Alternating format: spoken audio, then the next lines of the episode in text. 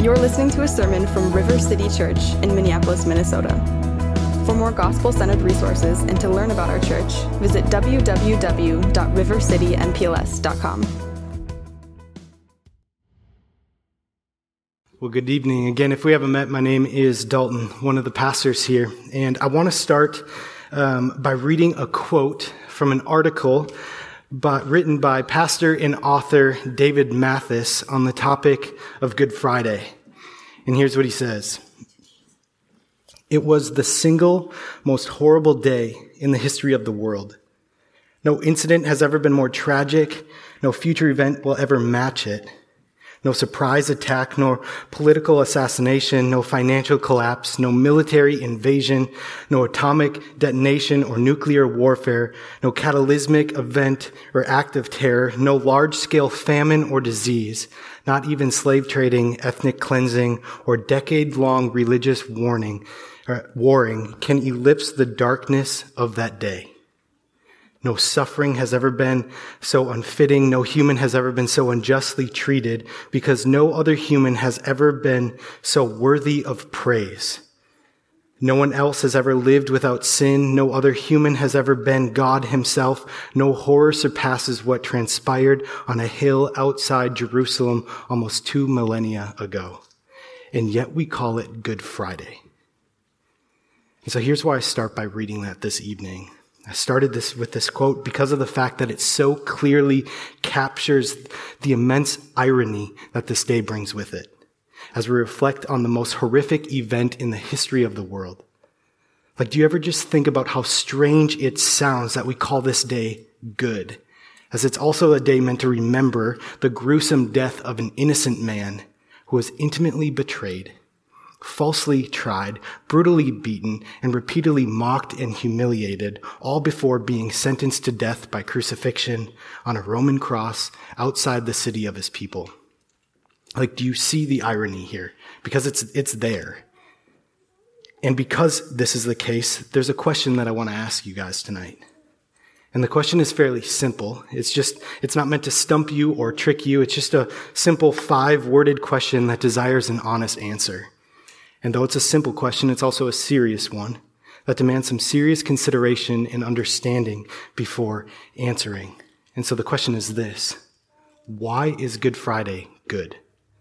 In other words, what about Good Friday makes it good? Because as we just saw through a quick recounting of this event that took place on a Friday, roughly 2,000 years ago, it certainly doesn't sound like it was a very good day at all. So how is it good? Well, before we go any further, I just want to stop and have us just pray and ask God to, to reveal this answer to us, that He would give us the eyes to see the goodness of Good Friday. So would you pray with me? Father, that, that is our ask. By your Spirit, would you just open our eyes so that we could see the good news and the goodness of Friday as we look to the cross of Jesus? Would you help us to see it? More than that, Lord, would you help us to believe it and live in light of that? So we pray this all in Jesus' name. Amen. All right. Well, as, as Maggie just read, the text that we're going to be in tonight is Ephesians 2, 1 through 5. So if you have your Bibles, I, I would invite you to open them with me uh, and turn with Ephesians chapter 2. So we're going to be focusing on verses 1 through 5.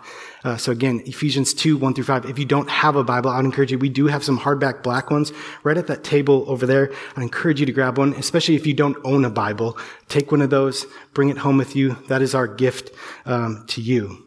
So the question is, why is Good Friday good? Well, thankfully, the Holy Spirit, through the Apostle Paul, is going to give us this answer to this question in our passage this evening. And so look with me at verse, at verse 1. It says, And you were dead in the trespasses and sins. So there it is. This is why Good Friday is good news. So if you're taking notes, the answer to the question is this. Good Friday is good because God, so, because it is God's solution to our greatest problem. And until we finally understand the depth and the severity of our problem, we will never fully understand the magnitude and the greatness of God's solution to our problem in the cross of Jesus Christ. And so what's the problem?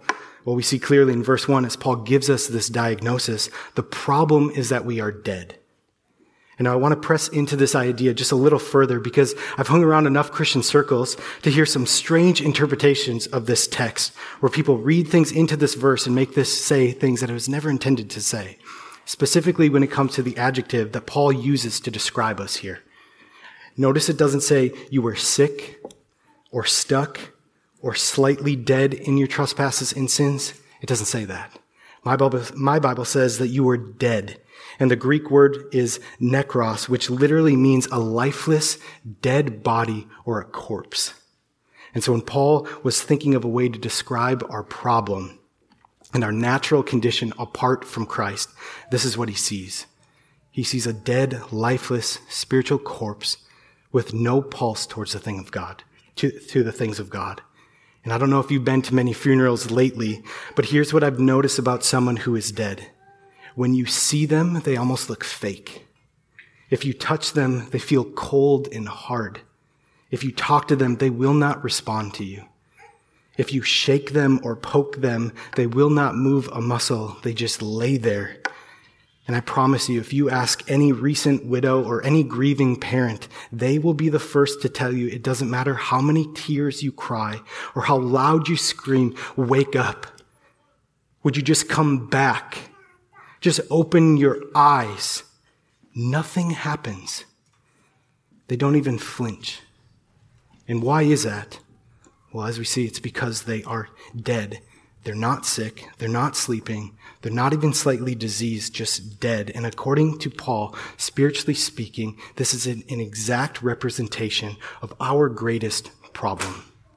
But he doesn't just stop with a, diagno- a diagnosis. He then goes on to describe the symptoms that come as a result of our deadness.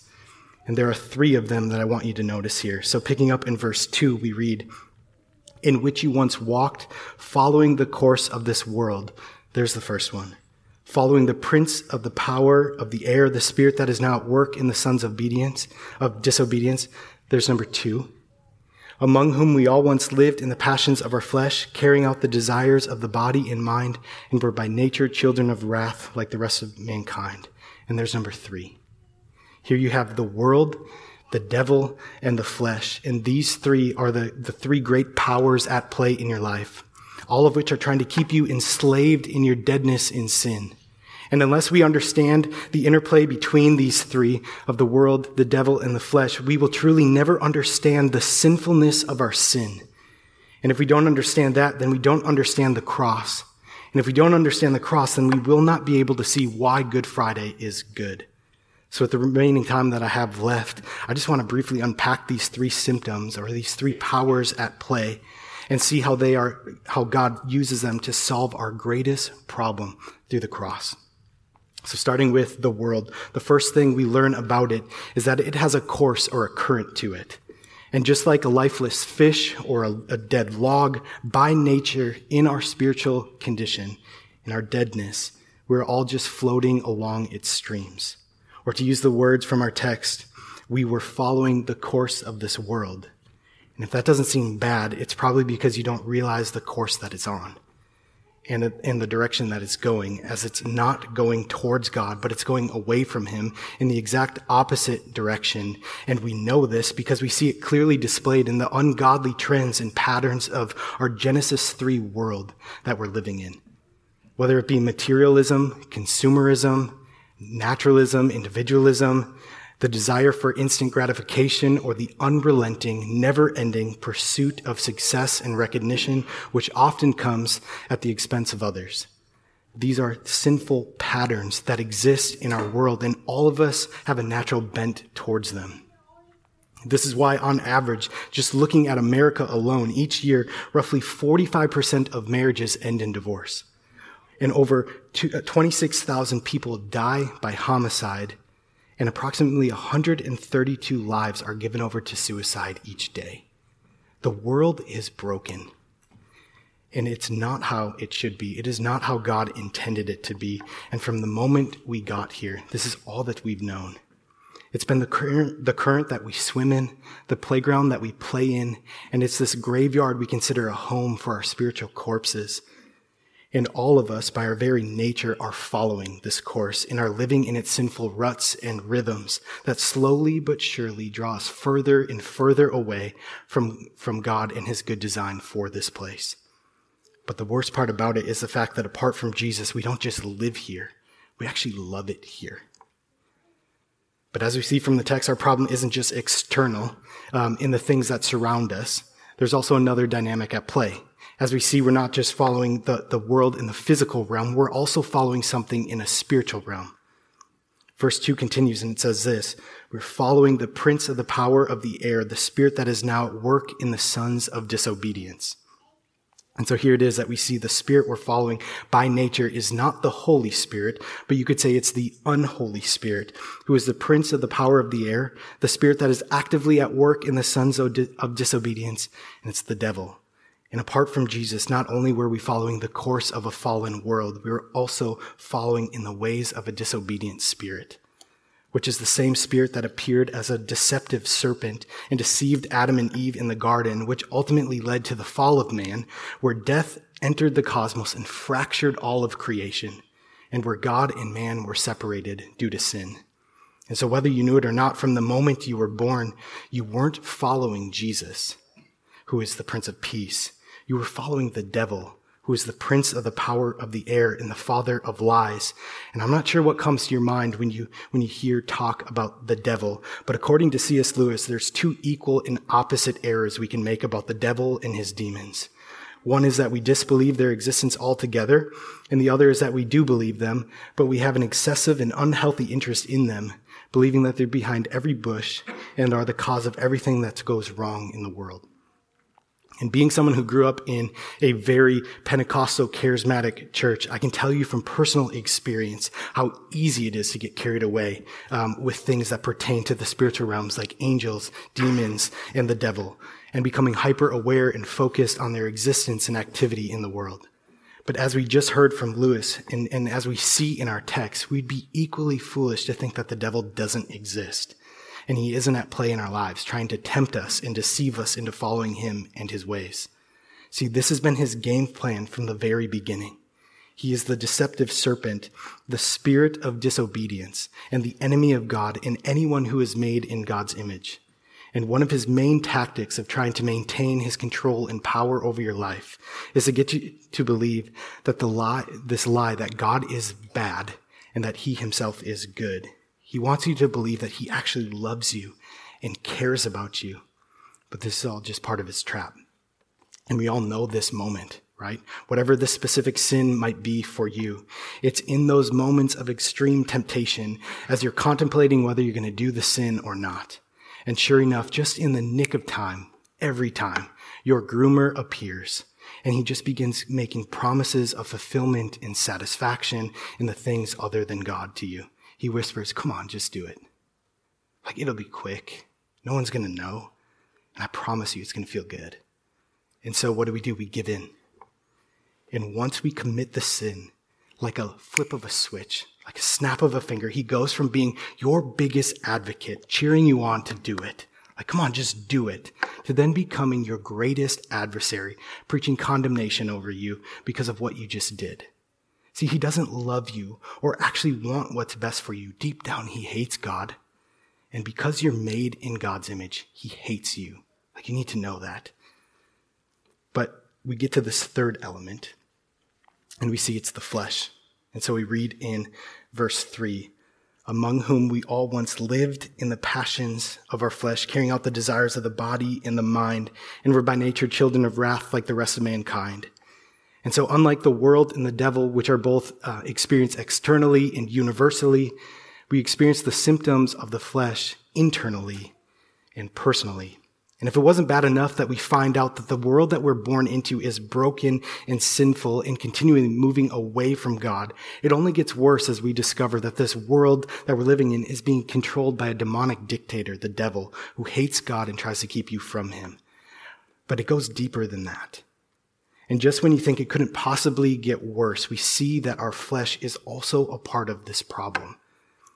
And the evil that we experience in this world isn't just out of these external things like the world and the devil. It's also in here.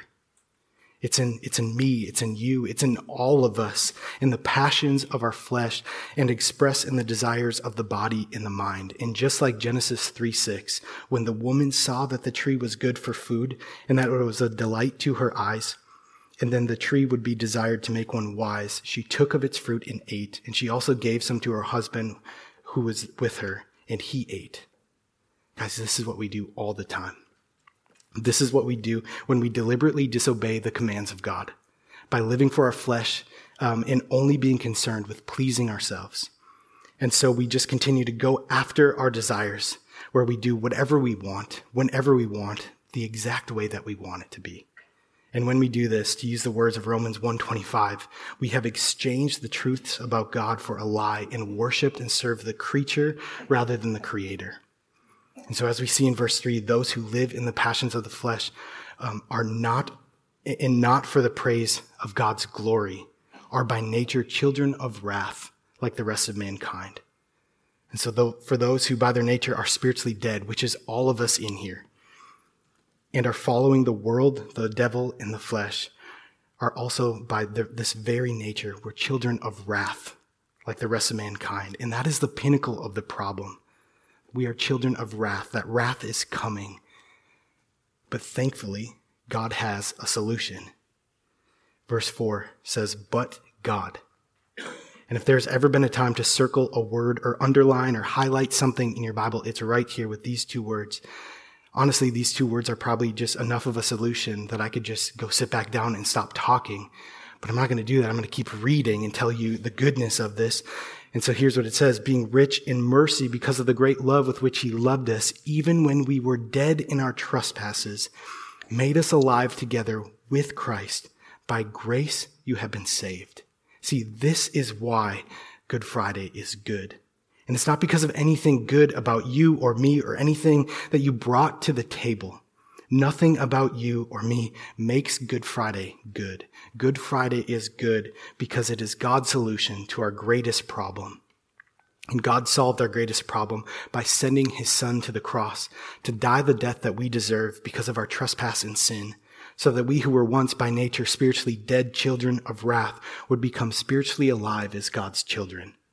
And it's here on the cross where Jesus was our substitute upon, upon a bloodstained tree where Jesus wore the crown of thorns that we might wear the crown of life, where Jesus was wounded that we might be healed, where Jesus was condemned that we might be pardoned, where Jesus was abandoned that we might be accepted, where Jesus was made to be sin that we might be declared and ultimately made righteous by God, where Jesus pleased the Father whom we had angered, where Jesus drank the full cup of God's wrath that we might drink the waters of life where Jesus died that we may live, where Jesus was shamed for our shameful sin, where Jesus was showered with judgment that he didn't deserve, so that we might be showered with the grace that we do not deserve.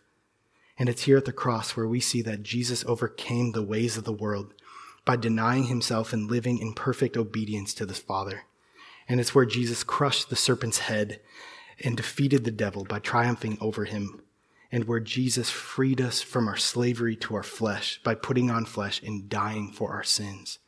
This is why Good Friday is good.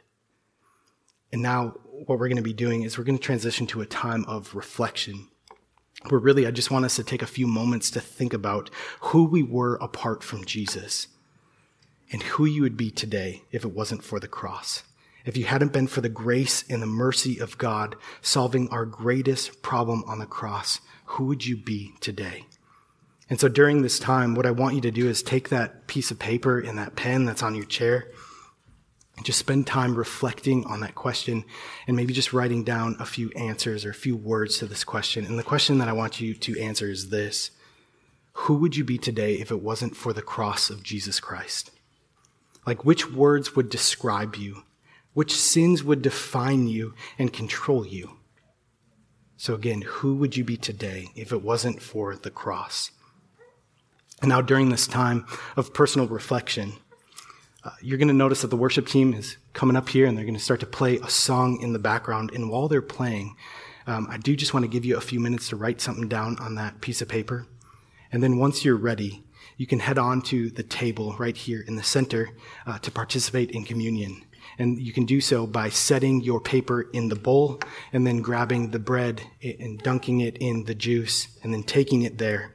And then once you receive these elements in celebration, reminding yourself that just like when you exchanged um, that paper for the bread and the juice, on the cross, Jesus' body was broken and his blood was shed, and all of our sins were exchanged for his perfect righteousness.